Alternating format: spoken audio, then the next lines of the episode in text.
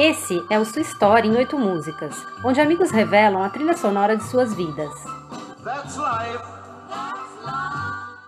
Uma das principais lembranças de infância é que a música era algo importante na minha família. Meu pai, a gente, ele colocava a música pra gente ouvir no fim de semana, a gente parava o que estava fazendo para ouvir música, não, não ouvia aleatoriamente fazendo outras coisas.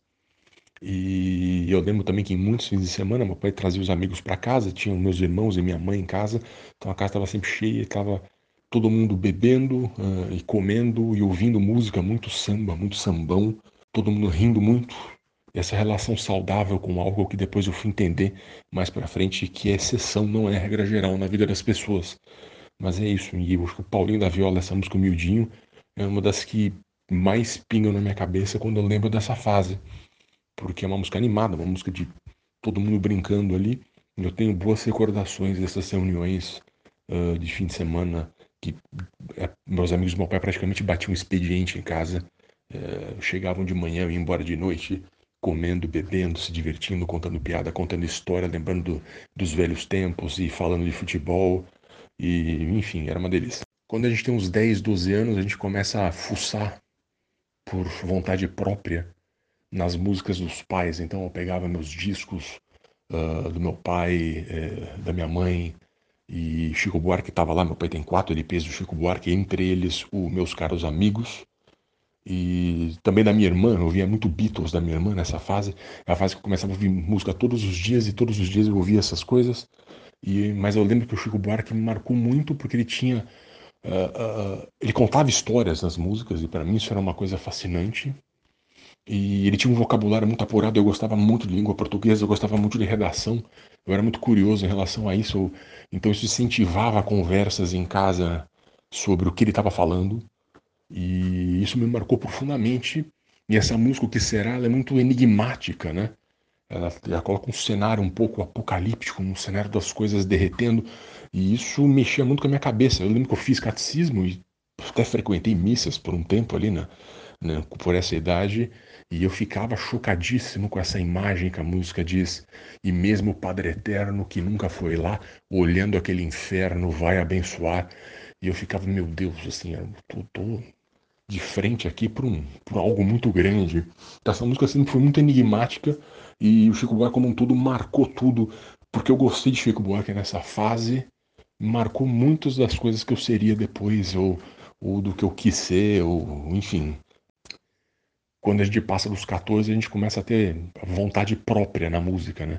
Você deixa de ouvir as coisas que os seus pais ouvem para procurar o que você gosta. E a minha banda de adolescência, que eu fui fã por conta da M T V, eu chegava da escola, almoçava, botava na M T V, às vezes dormia, ficava uma, duas, horas, três horas da tarde ali, vendo o Feijão M T V, que era o programa que passava depois do almoço, com a Sabrina Parlatori apresentando. E eu lembro que o Oasis, com, com o disco What's the Story, Morning Glory, que explodiu ali em noventa e seis, noventa e cinco para noventa e seis, né? E eu fiquei fascinado, especialmente com Don't Look Back in Anger e depois Champagne Supernova. Essa Champagne Supernova eu lembro de estar com os amigos passando na frente de um bar. Tava garoando um fim de tarde em Jundiaí. E eu lembro de tal clipe passando no bar. Eu acho que era a segunda vez que eu, que eu vi o clipe passando na T V.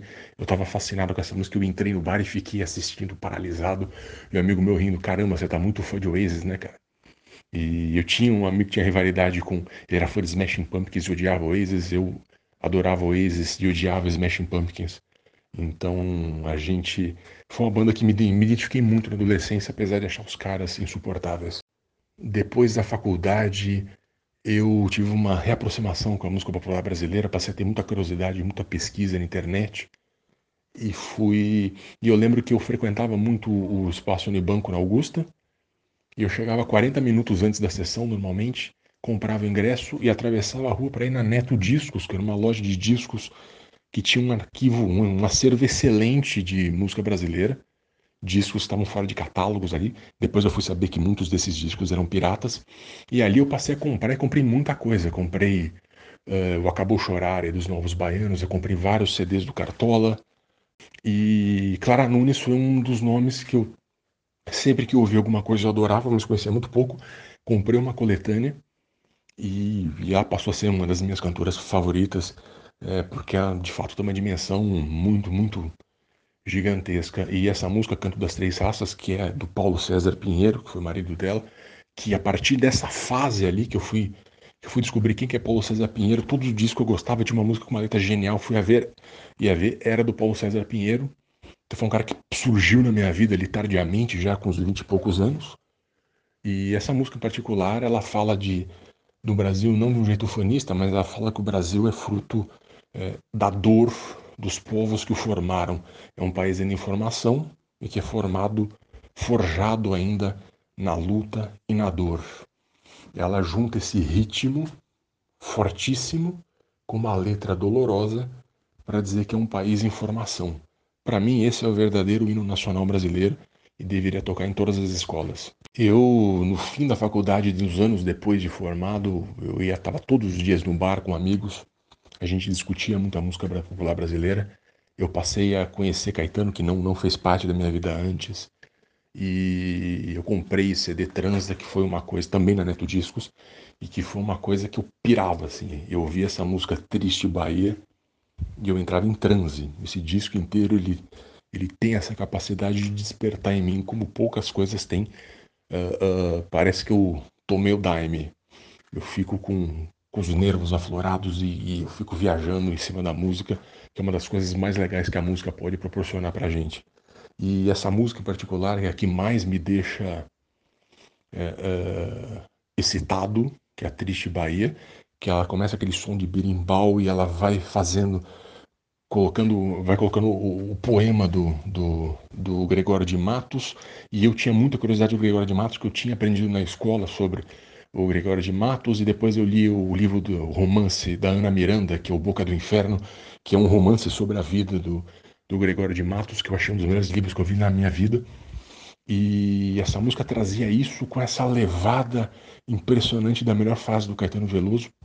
A música vai evoluindo, então ela começa lento, com ele som no berimbau, e depois ele vai juntando, depois do poema Boca do Inferno, ele vai colocando várias outras coisas recolhidas do folclore e outras coisas que são do próprio Caetano. Essa música é uma miscelânea que tem melhor do Caetano, traz o Gregório de Matos, e é um dos melhores exemplares do que a música popular brasileira é capaz. Essa música do Depeche Mode é a música que, quando eu conheci a Nair, foi a nossa, aquela música do, do começo de relacionamento, passar o fim de semana juntos. E essa música eu conhecia também, eu tinha ouvido poucas vezes na vida, mas eu conhecia ela de tocar na rádio, essas coisas. Eu sempre tive curiosidade, eu nunca sabia o nome dessa música, nem de quem era. E ela também, essa música eu ouço pouco tudo, e acabou sendo que estava sempre ali numa, numa playlist que ela tocava sempre, acabou sendo a nossa música. E é uma lembrança muito boa, toda vez que toca eu lembro dessa fase deliciosa, lembro do começo do relacionamento. Então toda a minha relação com a Nair, é, essa música me vem em todas as melhores lembranças e, portanto, ela não podia faltar aqui. Essa música Rouxinol do Milton Nascimento não está entre as coisas que o Milton Nascimento fez, que são as mais famosas, nem as mais louvadas, mas eu acho uma música muito bonitinha, né? É considerada bem brega, e eu não tenho medo de me assumir como brega também. E, mas é a música que me lembra muito o Leonel. Quando o Leonel nasceu, era trilha sonora de dar banho nele no baldinho. Então ele era um bebê, o meu momento com ele, aqueles três primeiros meses que o bebê ignora o pai, mas porque ele só quer saber da mãe, porque afinal de contas ele ainda não está exatamente formado, ele não sabe que ele existe, ele não sabe para que serve a mão dele. Então tem todas aquelas coisas de bebê. E o meu momento com ele todos os dias era chegar ao trabalho, pega ele, tira a roupa, coloca no baldinho. Eu colocava essa música, que é uma música que pode ser brega, mas ela é lindíssima, eu adoro a toada dela. E enfim, é a minha trilha sonora para dar banho no meu filho nos primeiros anos. Não tem muito o que explicar, é uma música que eu tenho um carinho imenso. Essa música eu ouvi pela primeira vez meses antes de me mudar para a Austrália, com a Nair e com o Leonel, na Rádio U S P. E eu fiquei muito tocado, que foi, nossa, eu sabia que era Mônica Salmazo, mas eu achei que fosse uma música recente. E eu pensei, que bom que a música popular brasileira ainda é capaz de revelar a gente, que faça uma música com uma letra magnífica, genial, e com uma música genial. E eu fiquei chocado, eu fui pesquisar, e na verdade a música do Tom Jobim, do Chico Buarque, a música de oitenta e quatro, em primeira versão com o Elba Ramalho. Então basicamente, caí na mesma, é mais do mesmo do que eu sempre adorei. Mas o fato é que essa música eu ouvi pela primeira vez. Antes eu coloquei numa playlist no Spotify. E eu lembro de fazer caminhadas aqui na Austrália depois de ter chegado. E, e o Brasil derretendo, esse caos total que está acontecendo, um país despedaçado. Mas eu lembro, essa música me faz lembrar muito que a gente é capaz de produzir um Tom Jobim, um Chico Buarque. Então ela me traz as melhores recordações do Brasil. E é uma das coisas que eu mantenho para lembrar que o Brasil tem coisas muito boas, não só as pessoas que eu conheci, não só a minha família, mas que tem muita coisa boa e que a fase ruim também vai passar. É isso, pessoal. Eu espero que vocês tenham gostado. E se vocês quiserem escutar a versão completa das músicas, tem uma playlist no Spotify com todas elas. Um beijo!